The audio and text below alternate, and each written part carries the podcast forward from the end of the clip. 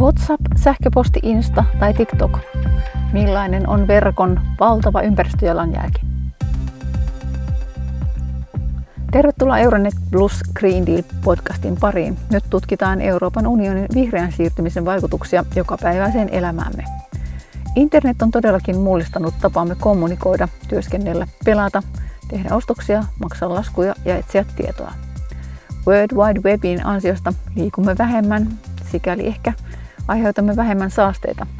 Meidän ei tarvitse tulostaa asiakirjoja, lähettää kirjeitä tai ajaa kokouksiin.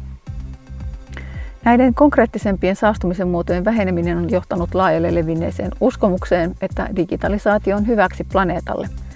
Silti yhä useammat ihmiset antavat hälytyksen digitaalisen rakkaussuhteemme ympäristövaikutuksista.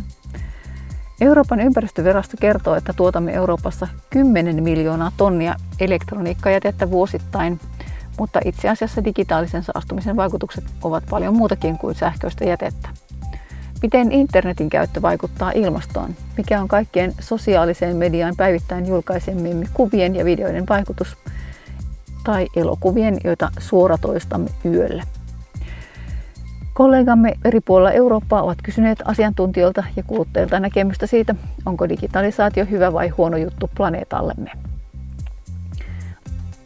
Aloitamme Portugalista, jossa Francisco Ferreira, ympäristöjärjestö Ceron puheenjohtaja kertoo, että tällä hetkellä asiasta tiedetään vielä liian vähän.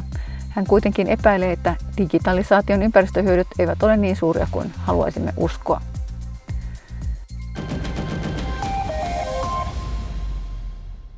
Há todo um conjunto de cuidados durante o, o seu uso. O regular, por exemplo, da iluminação do ecrã.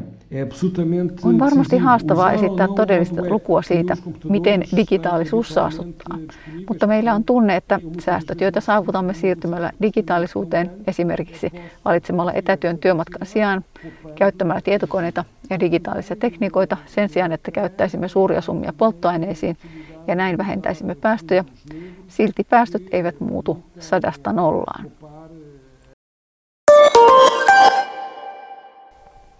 Ja sitten Viroon. Siellä tavataan Let's Do It World toimitusjohtaja Anneli Obril.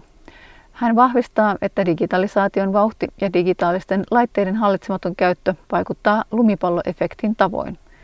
Kaikki nuo yksittäiset napsautukset todellakin kiertyvät yhteen täpselt nii, et noh, kui me jällegi toome paralleele füüsilise maailmaga, et noh, me mõtleme ka, et noh, mis see üks kilekott on, mis see üks kohvitops on, mis üks joogikõrs, mida see tähendab, noh, see on ju nii pisike asi. Jos verrataan fyysiseen maailmaan, ajatellaan, että yksi muovipilli, muovipussi tai yksi kahvikuppi, se ei ole mitään. Mutta olemme kieltäneet niitäkin Euroopan unionissa. Olemme panneet täytäntöön direktiiviä kertakäyttöisten muovipakkausten ja pillien kieltämiseksi. Yksi kahvikuppi ei tee mitään, mutta se, että käytämme niitä joka päivä, on ongelma. Se on sama digitekniikan suhteen. Yksi kuva tai yksi sähköposti ei tuota paljon hiilidioksidipäästöjä, mutta se, että teemme tätä joka päivä, tekee vaikutuksen todella suureksi. aga tänu selle, et me, et me kõik ja, ja, ja igapäevaselt kogu aeg seda juurde toodame, et siis see ühismõju on nagu hästi-hästi suur kokku. Mutta nyt pallo pyörii, eikä paluuta ole. Tästä syystä digitaalistrategia ja Green Deal ovat EUn kaksi tärkeintä tulevaisuuden prioriteettia. Mutta voivatko vihreät ja digitaaliset vallankumoukset todella kulkea käsi kädessä? On selvää, että vaikka digitaalinen toimintamme ei välttämättä jätä jättimästä hiilijalanjälkeä, se tuottaa silti kasvihuonekaasuja. Joten aloitetaan yrittämällä saada parempi käsitys siitä, kuinka digitalisaatio saastuttaa. Brysselissä haastateltiin toimittaja, dokumenttien tekijä ja kirjailija Guillaume Pitronia, joka on erityisen kiinnostunut digitaalisesta saasteesta. Hän selittää, miksi jopa yksinkertainen tykkäys saastuttaa. Une vidéo naturellement pollue, cette vidéo, elle doit être euh, téléchargée depuis un centre de stockage de données, c'est-à-dire un immense hangar dans lequel se trouvent les serveurs, dans lesquels est enregistrée la mémoire du monde. Videon julkaiseminen saastuttaa selvästi. Video on ladattavissa tietotallennuskeskuksesta, toisin sanoen valtavasta hallista, jossa on muistia sisältäviä palvelimia. Hajallaan ympäri maailmaa maapallolla on kolme miljoonaa datakeskusta. Yhteyden muodostuminen datakeskukseen tarkoittaa wifi-boksia, kuitua, tai yhteyttä 4G-antenniin. Datakeskukseen otetaan yhteyksiä myös maanalaisilla tai vedenalaisilla kaapeleilla. Itse asiassa, jotta voimme katsoa yksinkertaisen videon ja lähettää tykkäyksen, otamme joka päivä yhteyden jättimäiseen metallista, betonista ja valokuituoptiikasta valmistettuun infrastruktuuriin. Se taas saa käyttövoimansa itse hiilestä, maakaasusta, öljystä tai uraanista tuotetulla sähköllä. Ja tästä infrastruktuurista on tulossa suurin asia, jonka ihminen on koskaan rakentanut. Tämän saasteen määrä kasvaa jyrkästi yksinkertaisesti siksi, että elämme yhä digitaalisemmassa maailmassa.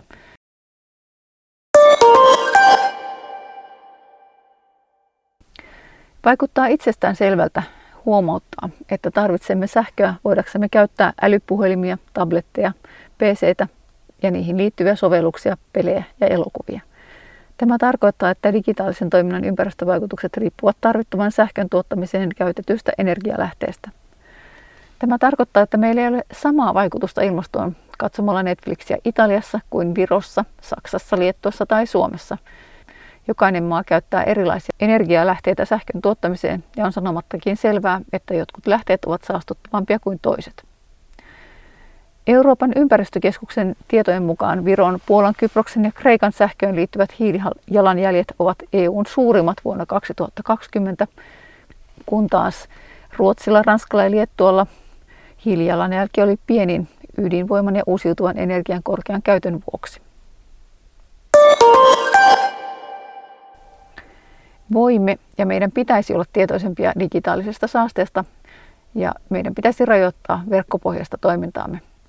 Silti on selvää, että tärkeintä on se, kuinka siististi palvelimillamme ja laitteillamme oleva sähkö on tuotettu. Tästä syystä Andrius Satas, Liettuan ekotietoisuusaloitteen Unpacked-perustaja, uskoo, että todellinen muutos voidaan saavuttaa vain suurten yritysten ja kansallisten hallitusten toimilla nereikėtų kiekvienam iš mūsų prisiimti atsakomybės, e, o spausti tuos, kurie iš tikro gali padaryti didesnės permainas. Tai, na taip, kiekvienas iš mūsų gali ten, kaip minėjau, vietoj to 4K video žiūrėti mažesnės. Yksilöinä emme voi ottaa täyttä no, vastuuta. Pikemminkin meidän on painostettava niitä, jotka voivat saada aikaan merkittävämpiä muutoksia. Kyllä, me kaikki voimme, kuten mainitsin, katsoa huonolaatuisempia videoita 4K-resoluution vaatimisen sijaan. Tässä on kyse energiatehokkuudesta. Voimme myös esimerkiksi lopettaa sellaisten merkityksettömien videoiden lähettämisen toisillemme, jotka eivät todellakaan ole tarpeellisia. Voimme vähentää roskapostia yleensä. Mutta haluan korostaa, että internetyhteyttä tarjoavilla yrityksillä ja internettiä isännöiviä palvelimia käyttävillä yrityksillä on valta tehdä paljon enemmän.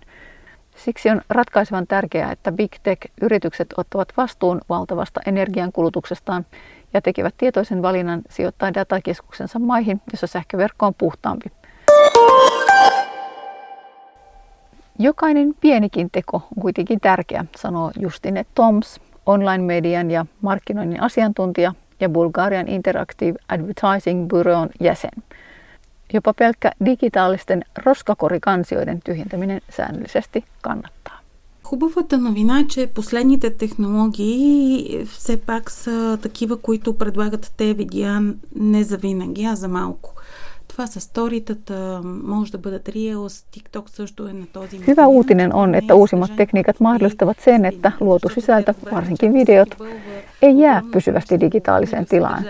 Няма къде да бъде съхранявано. Трябва да си почистваме букулка след нас, точно както си изхвърляме Tämä on Instagram-tarinoiden periaate. Myös TikTok perustuu tähän periaatteeseen. Se ei ole sisältöä, joka pysyisi ikuisesti, koska on käynyt selväksi, että jos kaikki jakavat valtavia määriä videosisältöä, sitä ei ole enää mahdollista tallentaa mihinkään. On myös erittäin tärkeää, että siivoamme säännöllisesti laitteemme ja virtuaalitilamme, aivan kuten tyhjennämme roskaastiat joka päivä. Muuten keräämme valtavia määriä digitaalista jätettä, joka on luultavasti täällä vielä vuosikymmenen jälkeenpäin. On myös monia moraalisia kysymyksiä, jotka meidän on ratkaistava toisaalta inhimillisesti ja toisaalta laillisesti. Jotkut ihmiset ovat kuolleet jo vuosia sitten, mutta silti heidän Facebook-profiilinsa ja heidän luomansa valokuvat ja videot ovat edelleen olemassa. On myös yrityksiä, joita ei enää ole, mutta heidän luomansa sisältö on edelleen olemassa. Meidän on selvitettävä, kuinka käsitellä tätä digitaalista jätettä. Tämän lisäksi käydään laajempaa, perustavanlaatuisempaa keskustelua. Jotkut alkavat kyseenalaistaa koko digitaalista lähtökohtaa, jolle yhteiskunta nyt perustuu. Erityisesti sosiaalinen media joutuu kritiikkiin, koska se aiheuttaa enemmän ongelmia kuin ratkaisee. Johannes Salovaara, olet 20-vuotias turkulainen opiskelija. Minkälainen asia digitaalinen jäte on sinulle? No en mä ole kyllä sitä termiä sen paremmin tutkinut tai miettinyt. Onhan se jossain tullut vastaan. Mutta omalla kohdalla ehkä digitaalista jätettä on semmoinen, mitä on omia valokuvia tallettanut pilvipalveluihin, niin siellä on paljon semmoisiakin kuvatiedostoja, millä ei tee yhtään mitään ja mitkä vois ihan hyvin poistaa, jos vaan jaksaisi ryhtyä siihen. Kyllä mä veikkaisin, että tämmöinen datan määrä, se tulee vaan räjähdysmäisesti lisääntymään. Kuitenkin tämmöisten palveluiden käyttäjiä tulee koko ajan lisää ja kaikenlaisen datan määrä lisääntyy koko ajan, niin tulevaisuudessa sitä dataa aina ja aina vaan enemmän ja enemmän ja siitä tulee aikamoiset kustannukset näille pilvipalveluita ylläpitäville yhtiöillekin ja kaikille, että säilytetään niin paljon sellaista dataa, mistä ei sitten oikeasti ole välttämättä yhtään mitään hyötyä. Se datan säilyttäminen, niin se vaatii, vaatii palvelimilta tehoa ja kuitenkin sen datan pitää olla jatkuvasti käytettävissä. ei niitä palvelimia voida sillä sammuttaakaan. Ne pitää olla koko ajan päällä.